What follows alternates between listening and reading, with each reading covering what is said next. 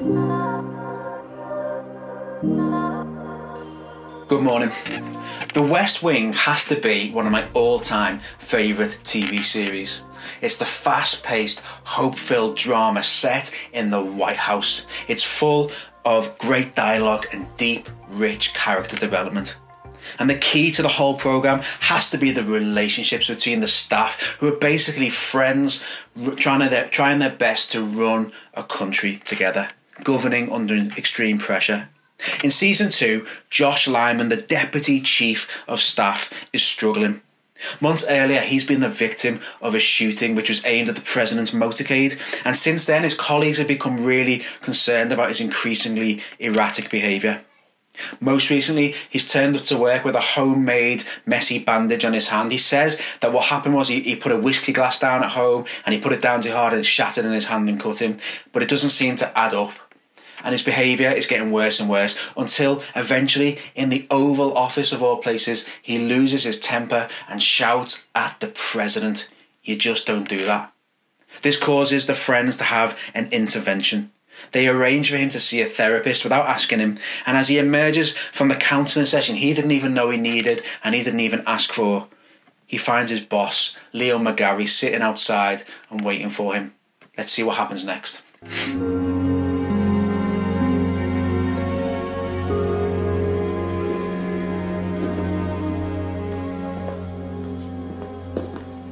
How'd it go? Did you wait around for me? How'd it go? He thinks I may have an eating disorder. Josh. And uh, fear of rectangles. That's not weird, is it? I didn't cut my hand on a glass. I broke a window in my apartment. This guy's walking down the street when he falls in the hall. The walls are so steep he can't get out. A doctor passes by and the guy shouts up, Hey, you, can you help me out? The doctor writes a prescription, throws it down in the hole, and moves on. Then a priest comes along and the guy shouts up, Father, I'm down in this hole, can you help me out? The priest writes out a prayer, throws it down in the hole, and moves on. Then a friend walks by. Hey, Joe, it's me, can you help me out? And the friend jumps in the hole. Our guy says, Are you stupid? Now we're both down here. The friend says, yeah, but I've been down here before and I know the way out. Long as I got a job, you got a job, you understand? I just think that's a beautiful moment. Here's Leo McGarry, the President's Chief of Staff, therefore one of the most important and powerful people and influential people in the world, just showing deep care and empathy for one of his staff, his friend, Josh. It transpires that Josh is suffering from PTSD, post traumatic stress disorder, and Leo actually knows all about it, having suffered from it himself as a Vietnam War veteran. Together, Leo and his staff help Josh to recover, and I just love the imagery of friendship being like jumping into the hole with your friend to help out and get out together. True friendship involves more than just throwing in a prescription like the doctor or offering up even just a simple prayer. True friendship involves action and sacrifice. When Josh emerges from the room, he knows that Leo and the rest of the gang are right with him. Look, call me a sentimental old whatever, but I just love seeing beautiful friendship in action. And we're in a point now in our series on lessons in the life of King David where we get to really look at one of the most amazing friendships in Scripture that between Jonathan and David. Remember, David is the anointed future king of Israel, the brave shepherd boy handpicked by God, not because of his stature or his ability, but because of his heart and his character. He's the man uh, who's, who's become a good warrior as well. But he's not king yet, and King Saul, the first ever king of Israel, is still on the throne. And as we saw last week when Matt so helpfully explained chapter 18 to us, we see there's a very complicated relationship that's formed between Saul and David. On one minute, Saul loves David and, and he, he sees him as a great comfort and, and he leads him into worship. David comforts him by playing the harp for him. And the next minute, Saul has lost his rag with him and he's trying to kill him, throwing spears left, right, and centre. Out of this very complex and dangerous relationship, though, we see a beautiful friendship form. Jonathan, Saul's son and the, the original heir to the throne before David was anointed, he's not like his father. He sees the character of David. He sees what God has done in his life and he loves him and he and he pledges allegiance to him. They form this unlikely, deep and sacrificial and secure friendship which involves great risk and cost for both of them, but it helps David to survive the physical and mental torment of having a powerful king on the loose to try and kill him. The story of their friendship continues to unfold in today's chapters 1 Samuel 19 and 20. I'm really sorry I don't have time to read out every verse this morning, but I'm going to guide us through it. And as we go, I'm going to pluck out some of the key aspects of this friendship, which I just love. We're going to start at the beginning of 1 Samuel 19, where we see Jonathan as a friend who advocates. Here we see Jonathan coming to David and warning him that Saul still wants him dead.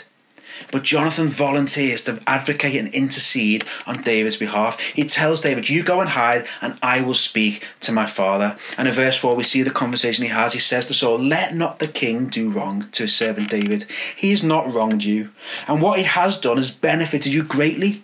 He took his life in his hands when he killed the Philistine. The Lord won a great victory for all Israel, and you saw it and were glad. So why then would you do wrong to an innocent man like David by killing him for no reason? This is true friendship. When seeing David under threat, Jonathan intervenes. He stands in the gap between him and Saul and takes action to try and change Saul's heart towards David. There's huge power in having a friend speak up on your behalf. I, sometimes get to do this in my role as a church leader. Sometimes I get to write references for people to get a job or, or to get someone's child into a, a certain school. And I get to have the privilege of, of taking a pen and paper and writing down and saying, This is what's awesome about this person. I, I can only say good things about this person. They'd be a great asset to your school or your workplace. And it's great to have someone do that for you. It can have a real effect. There's huge power in someone speaking up on your behalf. And here, Jonathan does that for David. He speaks up and he reminds Saul of David's heroics with Goliath and of his innocence. And Saul is actually persuaded he even takes an oath that he will not allow David to be put to death. But it doesn't last for long. Soon after the war with the Philistines reignites, David goes off. Once again, he's the war hero, and Saul just can't take it. He's jealous, he's insecure, he's angry, and he tries once again to kill David. In the rest of chapter 19, we see David making various escapes. First, he escapes to Michal, his wife, Saul's daughter, who helps him to escape when Saul, Saul sends more men to try and kill him. Then he escapes to the safety of Samuel, the prophet. And again, Saul comes after him first by sending a, a, a, hunting party and then going after him himself. Eventually, David is forced to flee back to Jonathan. But Jonathan has been his advocate. The next thing we see about Jonathan's friendship with David is that he's a friend who offers protection. In 1 Samuel 20, verses 1 to 4, we see this aspect. We see David despairing as Saul is out to kill him again, but Jonathan bringing reassurance of protection. He says to David in verse 2, Never, you are not going to die. And then in verse 4, he says, As surely as the Lord lives and as you live, the, uh, sorry, he says, Wherever you want me to do, I will do for you. He actually, he promises, I'm not going to let this happen. I am going to, I am going to protect you. David's paralyzed with fear, understandably, because Saul is trying to kill him, but Jonathan remains confident it will not come to that. And in that, we see another aspect. We see that Jonathan is a friend who helps David to, to just cling on to the promises of God. Remember, David has been promised the kingship by God. That should be enough to get through the situation. He should know, look, it's okay. God's promised me I'm going to be king. Saul isn't going to affect that. But instead, he believes and fears more Saul's promise to kill him than God's promise to make him king. David, uh, Jonathan helps bring him back from the brink of that. He helps to say, look, no, this isn't going to happen. My father is not going to kill you, and I will do whatever it takes to help you. Jonathan is the friend who protects. Jonathan is also the friend who keeps his promises. In the next chunk of scripture, chapter 20 verses 5 to 23 we see jonathan uh, as a faithful promise keeper he makes a covenant with david to find out for certain what saul is planning next David isn't sure at this stage in the story is Saul still trying to kill him or is he safe now? And so they come up with this scheme to safely try and find out if David can go back to being in, John, in Saul's presence again. They plan around the new moon feast. This is a feast where David should be present with Saul, but he's too scared to attend. So they agree that Jonathan will go and he'll cover for David's absence and he'll see what Saul's reaction is to this. And by that, they'll be able to find out is it safe for David to return or not. And he makes this vow I'm going to do this for you, David. I won't let you down. And in verse 23 chapter 20, he says this Remember, the Lord is witness between you and me forever. He makes a solemn, sacred covenant with God to look after and to align himself to David for life. It's not like Saul, the previous chapter, he's made an oath not to kill David, which is just his own word, which is worth nothing, and he breaks it at the drop of a hat. No, Jonathan makes a God covenant with David, and it can be trusted. He's the, he's the friend who will keep his promise. The final thing we see in Jonathan's friendship with David in these two chapters is that he's a friend who's willing to risk his life for David. Jonathan, in, in, in coming up with this plan and enacting it, he puts himself in great danger. Jonathan knows better than anyone how volatile, how insecure, how dangerous Saul is. And by going in and by telling Saul that David isn't coming to the feast, he's putting himself in danger. He knows it's probably going to arouse Saul's anger and jealousy even more. So, and that's exactly what happens. He goes to the feast. Saul asks where David is. Jonathan tells him. And what happens in verse 33? It says this Saul held his spear at Jonathan to kill him. Now, thankfully, Jonathan escapes, but he was willing to, to go into that place. He was willing to risk his life for his friend David. However, we must note something here. Well, we're not, let's not get too carried away with just how amazing this friendship is. It's a good friendship, but actually, in doing this, Jonathan and David led each other into sin. You see, this whole plan of testing out whether whether Saul is going to be angry or not is based on a lie. When Jonathan goes to the dinner, Saul says to him, "Where's David?" And Saul and Jonathan says what he's agreed with David that he's going to say. He says, "Look, he, he wanted to come, but he said he has to be excused because he wanted to go to a family sacrifice back in his hometown, and that's where he is. It's a barefaced lie. David is not at a family sacrifice in his hometown. He's outside waiting to find out what's happening next. It's, it's a bit of a mess, really. Jonathan and David have, have concocted a lie. They don't trust enough in God's power to liberate David from Saul. Instead, they have to try and lie to him uh, in order to try and see what happens next. And actually, all that happens is the lie makes the situation worse. Saul is angrier than he was before. He nearly kills Jonathan, and David has to flee for his life once again. Who knows what might have happened if they just trusted in God's promise and, and not lied to Saul? Jonathan is a great friend to David, but he's not a perfect friend. I wonder how you're feeling as we look at this incredible friendship. Perhaps right now you're thinking of friends in your life who you've cherished much, and, and just, just as David cherishes Jonathan, maybe you're just thinking and, and thanking God, God, thank you for the friend you put in my life.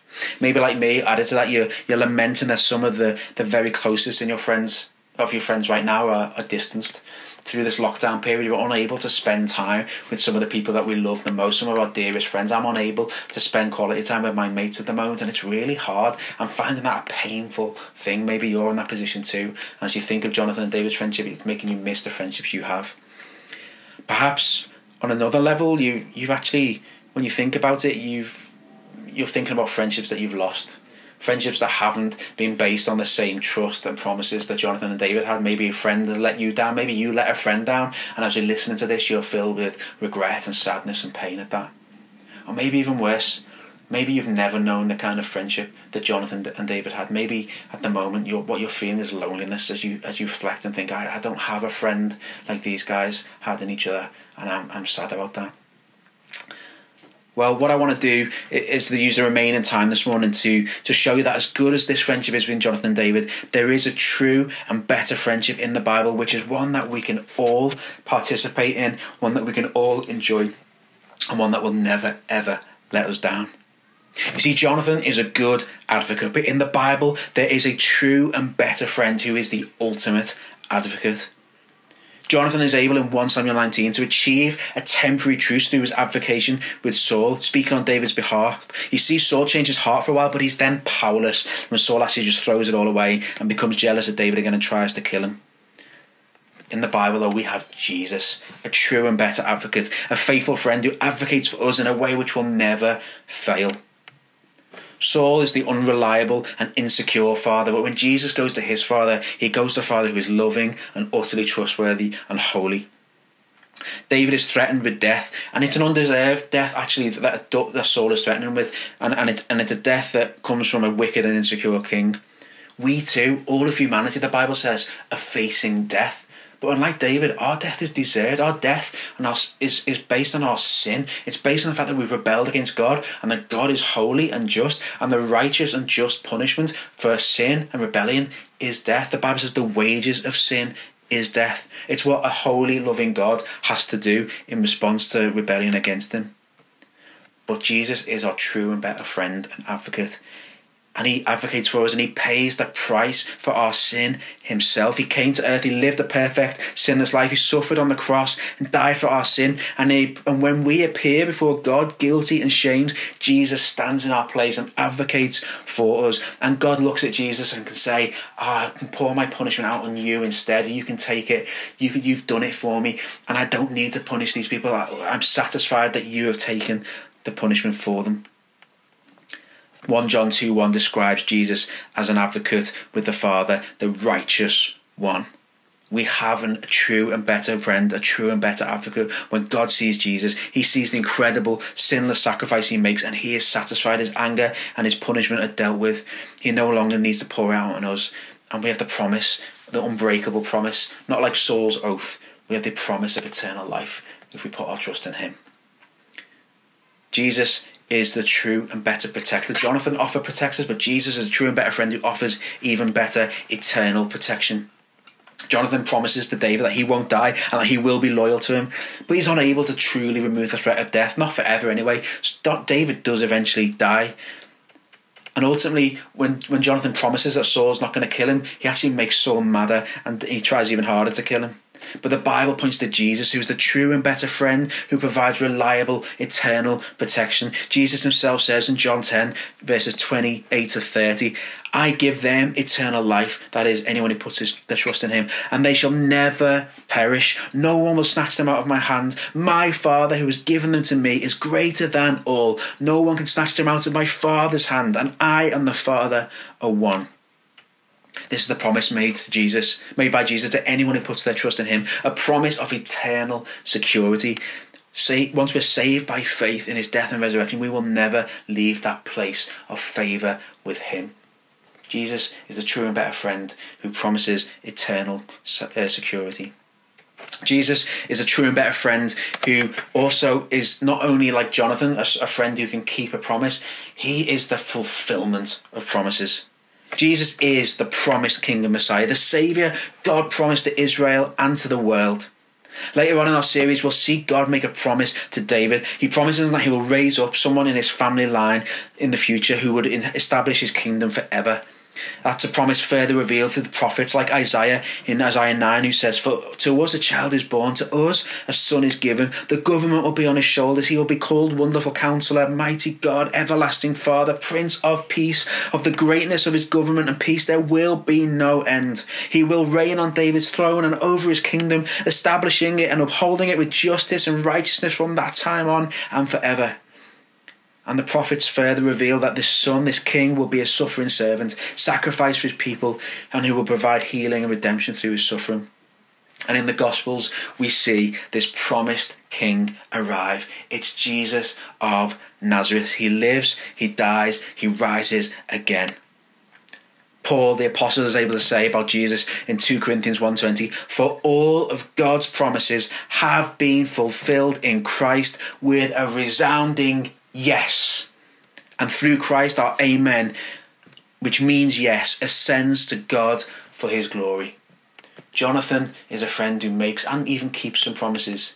Jesus is the fulfillment of promises. He's the true and better friend who does much more than any other friend can do for us with promises.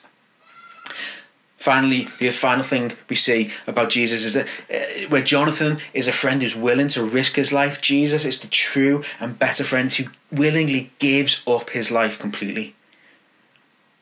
Jonathan puts himself at risk in the hope that David might be free, but actually all it achieves is to make Saul madder and put David at even greater risk. Jesus goes way further. He gives up his position in heaven to come to earth and to live as one of us and to die for us. Like the friend in Leo's story from the West Wing scene earlier, Jesus sees us in a mess, estranged from God, unable to do anything about the situation ourselves, but rather than just throwing down a prescription like a doctor or even just offering up a prayer like a good Christian, he gets into our mess. He climbs down into our hole and he enters our world and he lives a perfect life and he dies and he brings us out, having defeated our greatest enemy, our own sin, and the death that comes as a result of it. Jesus willingly gave up his life. He suffered the most brutal death so that we could go free from sin and death. Jesus is the heir who didn't see his position in heaven as something to cling to and protect, but gave it up and sacrificed himself.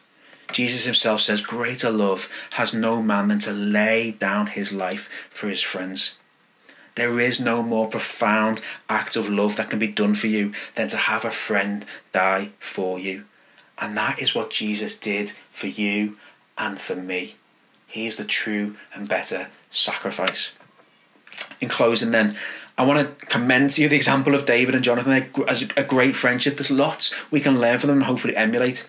But what I really want you to leave with this morning is to have your attention drawn to the incredible friendship of Jesus, the true and better advocate, the true and better protector, the true and better fulfillment of promises, and the true and better sacrifice.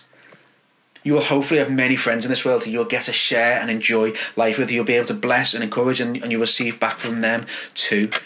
Please do that at this time, especially this time of COVID 19. We need our friendships more than we need them ever before.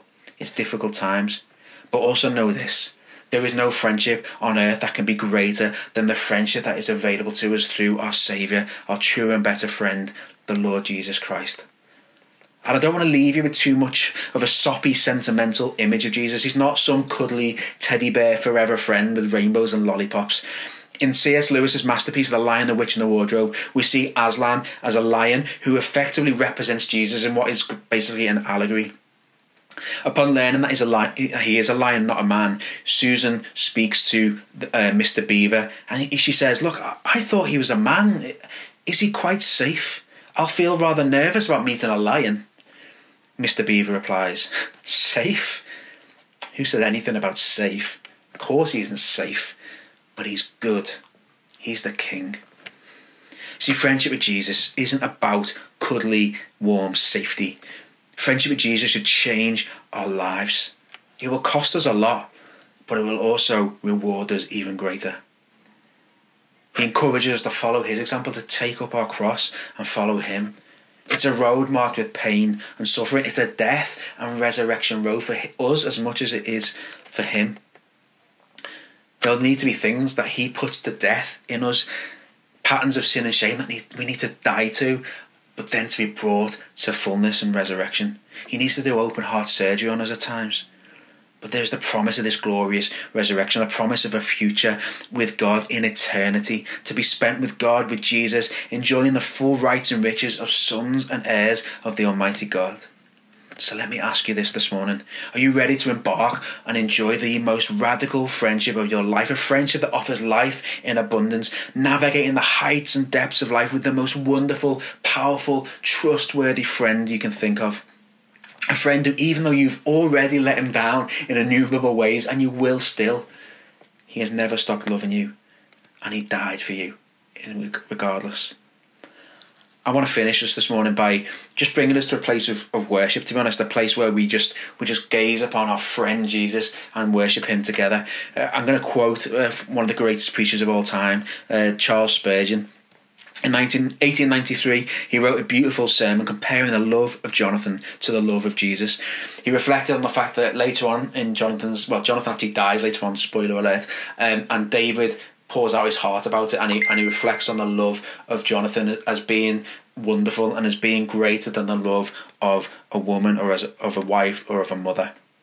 And Spurgeon reflects on this. He says this and as, as I do this, just just imagine yourself, as Spurgeon says, just just come with me. Just imagine yourself at the foot of the cross, gazing upon Jesus, your friend. Let us think of Christ as present here tonight. For so he is, according to his promise Lo, I am with you always, even unto the end of the world. There he stands, with closed eyes. Faith perceives him and she cries, Your love to me was wonderful. I think that what we feel, that we feel this the most when we see our Saviour die. Sit down at the foot of the cross and look up. Behold that sacred brow with the thorny wreath upon it. See those blessed eyes, red with weeping. Mark those nailed hands that once scattered benedictions. Gaze on those bleeding feet which hurried on errands of mercy. Watch till you can peer into that gaping side. How deep the gash, how wide the breach. Look how the water and the blood come streaming forth. This is the Lord of life and glory who thus dies amid derision and scorn, suffering, the just for the unjust, to bring us to God.